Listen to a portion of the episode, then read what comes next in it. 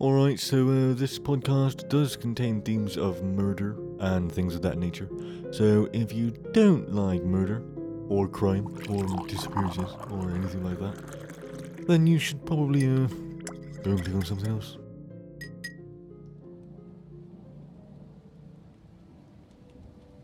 I felt it before I saw it.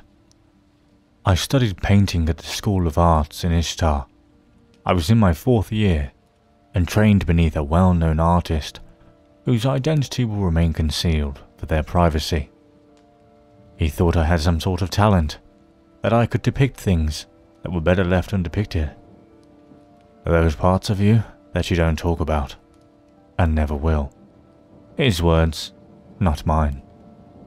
I didn't believe him, but I appreciated the interest nonetheless, given the fact that, to everyone else, I might as well have been invisible.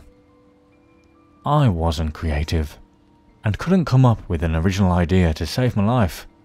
But then there was something wrong with my dreams. They were always nightmares. Every single time. When I was a teenager, a therapist convinced me to start recording them. But I didn't like to write, so I painted them instead. And that's all I ever did. Even after I told my instructor, his interest only grew. He was always a bit odd, and seemed to think that I was in tune with something else. Something beyond the sky, beyond the stars, beyond everything that we could physically touch. Before all of this started, he offered to guide me on a psychedelic journey, as he put it, to try and better understand my condition. The thought of no longer being in control of my surroundings and the things that I saw, but unlike in a dream, this world could harm me. This world would kill me. But I didn't like to think I was a coward. So I agreed. That was my first mistake. I don't actually remember that night. He only told me that beyond a certain point, I seemed to lose contact with the world. I laid perfectly still on the ground, and I didn't say a word. I wouldn't respond to anything he asked or did. I just wasn't there. After the trip had ended, he told me that I left, and that I swore I was fine though I didn't respond when he asked me what I had seen. For me, all I remember was waking up in my bed, back at home, feeling like I hadn't slept in a year. My skull pounded with the worst headache I'd ever experienced, like my brain was being squeezed in a vice. And when I got up and looked in the bathroom mirror, I saw tears of blood dry on my cheeks. I immediately thought that something was horribly wrong, and I started thinking about all the terrible diseases that it could have been. Yet, at the same time, I also knew that I was a hypochondriac. I almost went into debt from all the useless visits to the emergency room that I had had in the past, and that it was never anything real. It was just my brain playing tricks on me. So I talked myself down and even though I had every right to be concerned, I brushed it aside and assumed it was nothing. I came up with convoluted scenarios in my mind that could have somehow led to the symptoms I felt, always trying to rationalize it. It wasn't sickness, it wasn't magic, it was psychology. And I would find a way through it, just like every other time. It seems so stupid when I look back at it now. The next morning, I was taking the train to school, minding my business in the second last car, in one of those backward facing seats, because I determined that to be the safest possible way of sitting on a train. If you sat in a regular seat, you'd be thrown forward if the train came to a sudden stop. And if you were in the very last car, you'd risk being rear ended. Sorry if I fall off track. I'm not in the best state of mind right now. Anyway, I was sitting in the back, looking out the window as the world rushed away from me. Eyes on the glass skyscrapers that sliced up across the clear, blue sky. There weren't many people around me, just students trying to get a half hour sleep before class, or cramming in some sort of last minute studying. I still felt so tired from what had happened the other weekend. Not a regular kind of fatigue, but a disassociation, where I don't feel like I was entirely situated within my own body. Then it stopped. A cold sweat began to cling to my skin, and a sensation of absolute dread intensified within me. I felt like I was in danger. I looked around me, completely alert, but nothing caught my attention. My heartbeat hammering in my ears, I glanced out the window, and that's when I saw it. It was so odd that I didn't really know what I was seeing at first.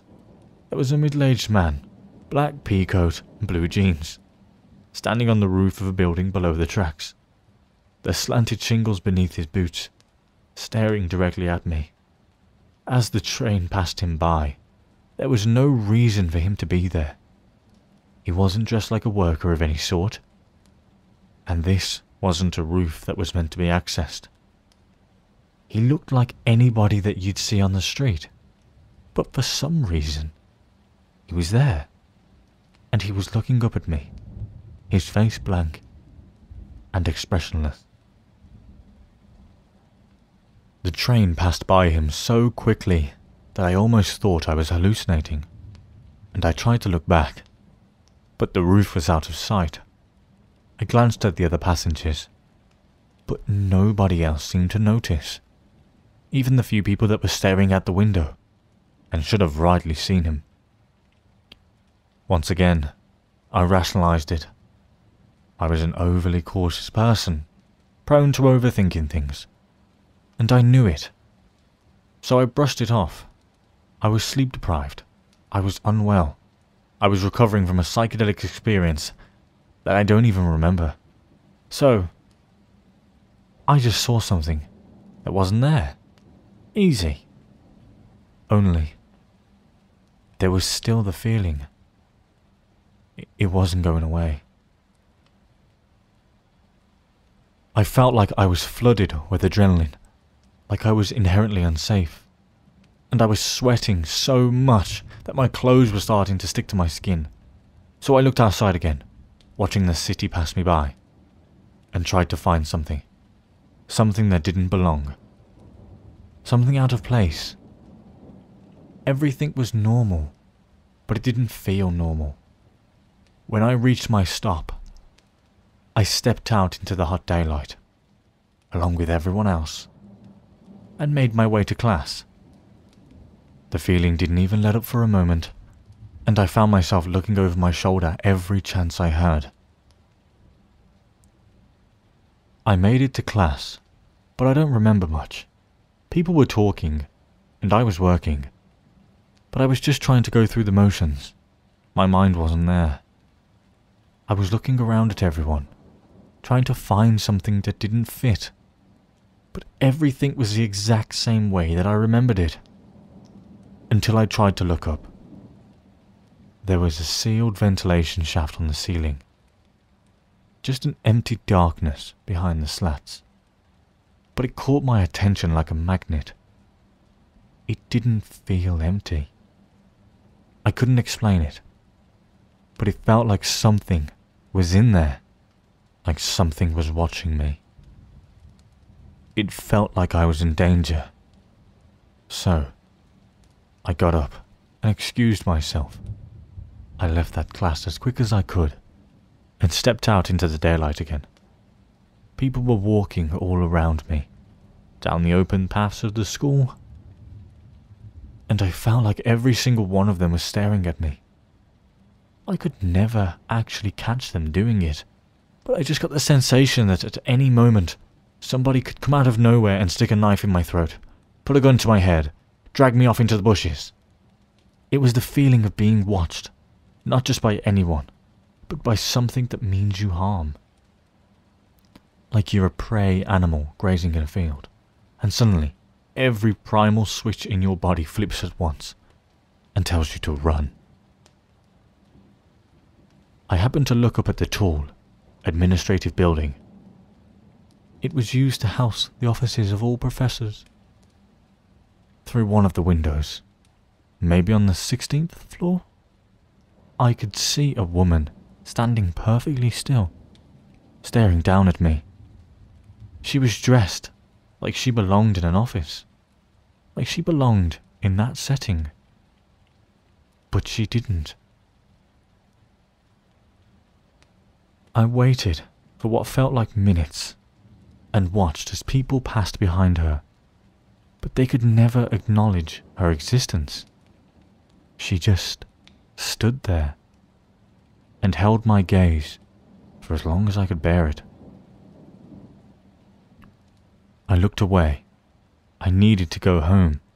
I needed to get away from there. I picked up the pace and walked back to the station and all the way, my eyes caught on anyone who lingered just a moment too long. They would look back at me, confused, or turn away to do something else. They were never it. Whatever it was, whatever it was that was watching me, stalking me. I got on the train, which was now packed full of people, though I managed to find a seat near a window. I wanted to be able to see it. The train started moving, and I kept my eyes peeled on the horizon of endless skyscrapers as they rushed by me, looking down at any rooftops that waited beneath the tracks. I could still feel it. I knew that it was watching me, and then I saw it. We passed near a bridge of glass and metal that joined two shopping centres, and upon the swooping arches of steel that were fastened above it. An old man in rags stood in silence, his tattered fabrics hanging from his slender frame in defiance of the wind. He watched me, expressionless, his eyes shifting with the movement of the train. I nudged the lady who was sitting next to me and pointed at the man outside. Do you see a man right there? I asked. On the bridge, standing on top of it. She looked out the window, and then back to me. Her expression alarmed. She shook her head, and then got up from her seat, moving to the back of the car. I looked again, searching the landscape for the next appearance as the train began to slow for the next stop at the station. On a restaurant balcony, on the street below the tracks, a young, tattooed woman sat at a table with two men, but they didn't acknowledge her presence. She was staring up at me, her mouth hanging slack, as though caught in a deprived, hungering trance. I got the attention of a father entertaining his son and pointed out the window. Hey, do you see the lady down there? I asked right at the table with the two guys with the tattoos. The man glanced out the window, looking down at where I was pointing. I see the two guys, he said with a shrug, returning his attention to his kid. The woman slipped out of view as the train pulled into the next station. Was I losing my mind? Did something happen to me? My instructor wouldn't be on campus until the next day but I had to speak with him. He had to know something. I did have his number, so I swore that I would call him as soon as I got home. Nobody could see this thing but me. That much was clear. But that didn't mean it wasn't real. The thought occurred to me that I could still be hallucinating from the effects of the psilocybin, or that I could even still be laying in my instructor's living room. Maybe I didn't remember the trip, because this was it. Only, this felt real. This felt concrete. Like I could reach out and touch this thing. I eventually made my way home, keeping clear of any crowds and training my eyes on every building I passed. Though I never saw it, I knew it was there, but there were so many possibilities that it almost went down to sheer luck, whether I found it or not.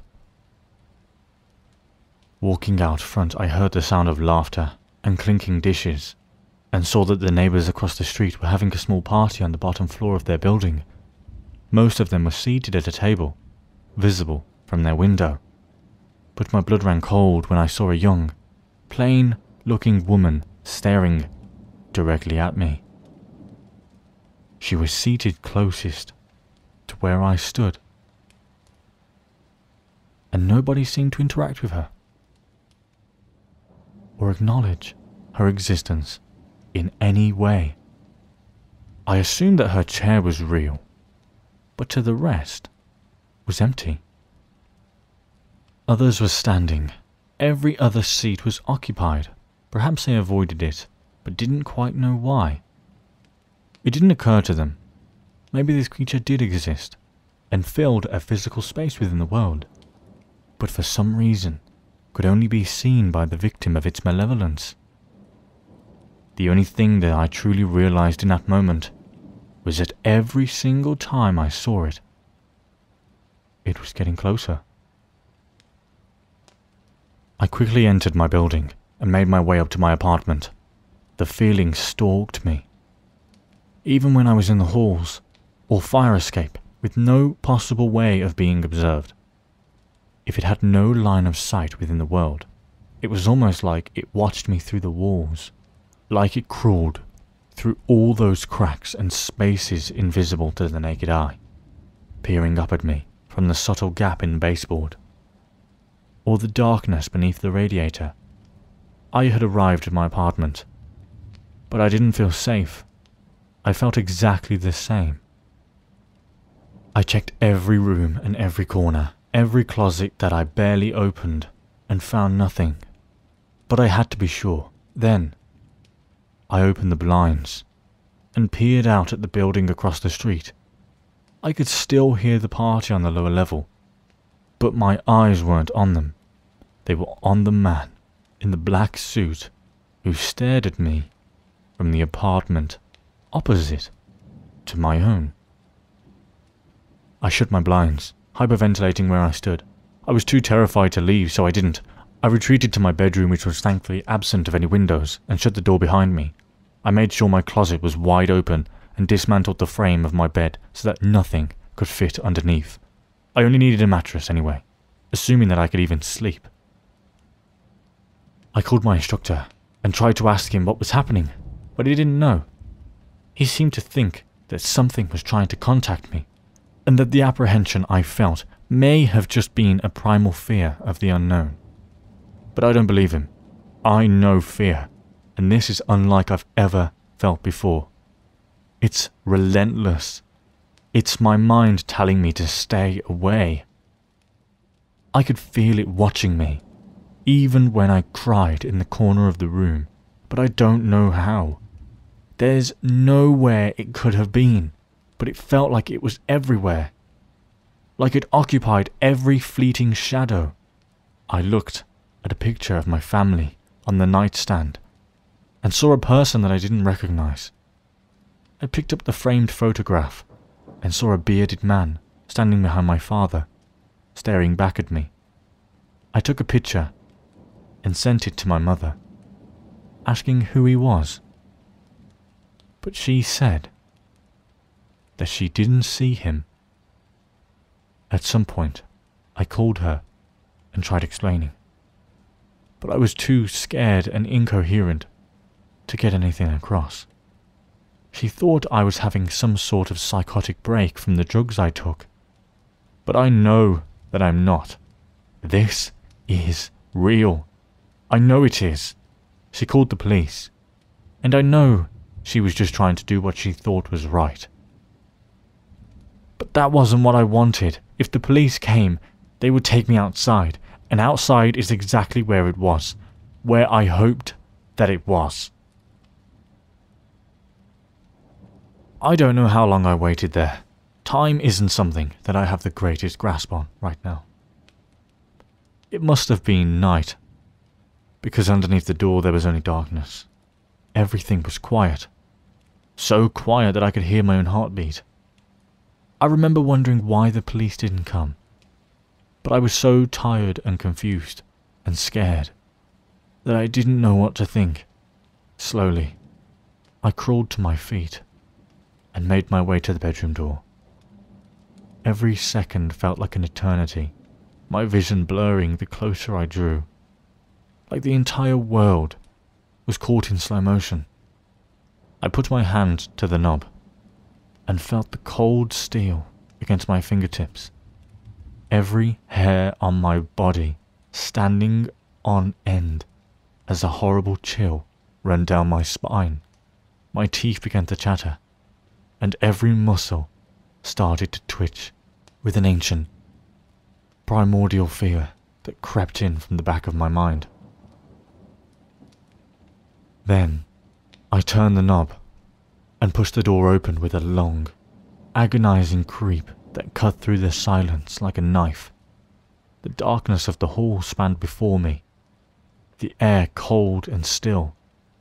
At the end, a tall man stood in the shadows, his expression as empty as a mask. Wordless, he stared into my soul, and I could barely even process what I was looking at, or how much danger I was in. I didn't have anywhere to run. There was nowhere to hide. I called to him, but he didn't respond.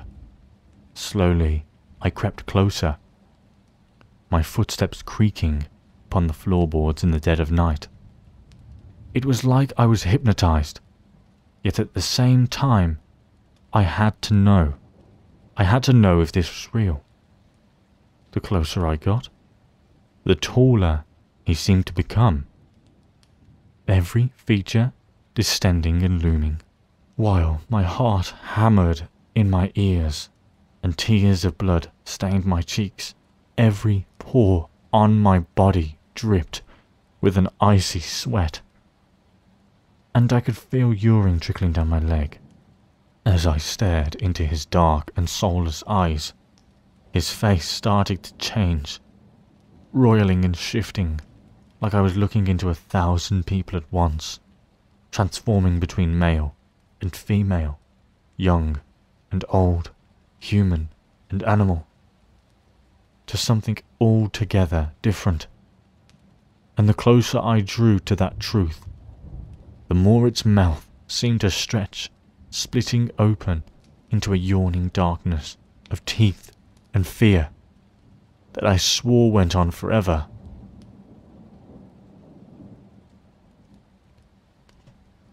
And then I was gone.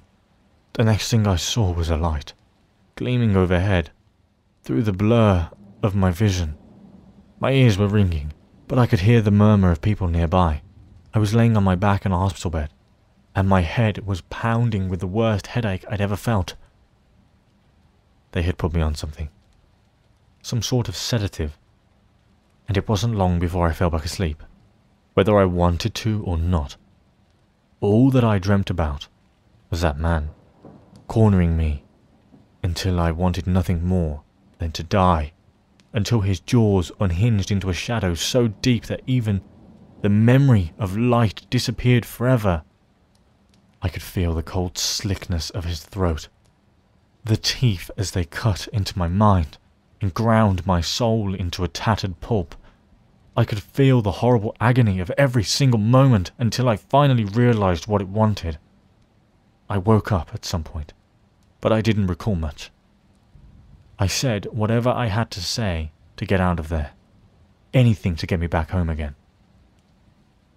I remember taking the canvas out of storage and getting every paint that I had. I remember mixing them, churning them in my own blood and vomit, and every bodily fluid that I could, until my palette contained the most vile shades that my mind could comprehend. I remember my hands moving across the canvas. I didn't need a brush, only my flesh, smearing and writhing as though caught in some unearthly trance. I remember opening my eyes for the first time in days and witnessing what I had done. I painted it. It wasn't in my head anymore. It's in front of me. I can feel it watching me. I can feel it cutting through my thoughts. It's eating me, and I can barely move. I shouldn't have done this. This shouldn't exist. I just want to die.